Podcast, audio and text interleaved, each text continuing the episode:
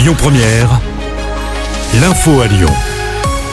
Bonsoir à tous. À la une de l'actu, cet exercice de sécurité d'ampleur demain matin à Villeurbanne. Ça va se passer dans l'usine de Croix-Luisée, chargée de la production d'eau potable pour une partie des habitants de la métropole de Lyon.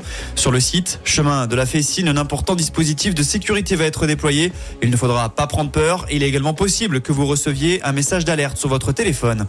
Dans le reste de l'actu, l'heure est désormais au bilan. Trois jours après la fin de la fête des Lumières, ce sont plus de 2 millions de visiteurs qui sont venus cette année, avec une augmentation de la fréquentation sur les principaux sites. D'après l'organisation, la seule place des terreaux a attiré 920 000 personnes. 660 000 visiteurs ont été enregistrés au niveau de la cathédrale Saint-Jean.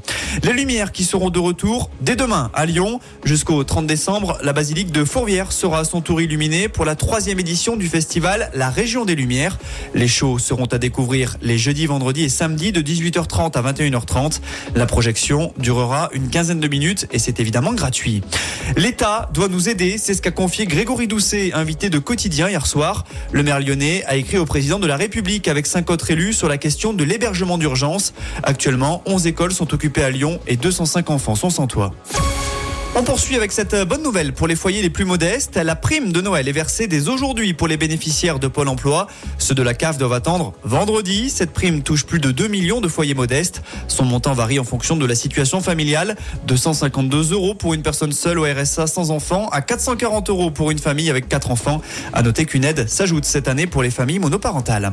Aujourd'hui, c'est la journée mondiale de la raclette et l'humoriste Jason Chicandier a décidé de se lancer un défi, organiser la plus grande raclette du monde. Il compte rassembler 1200 personnes et le rendez-vous est donné le 17 mars prochain dans la Loire voisine dont il est originaire.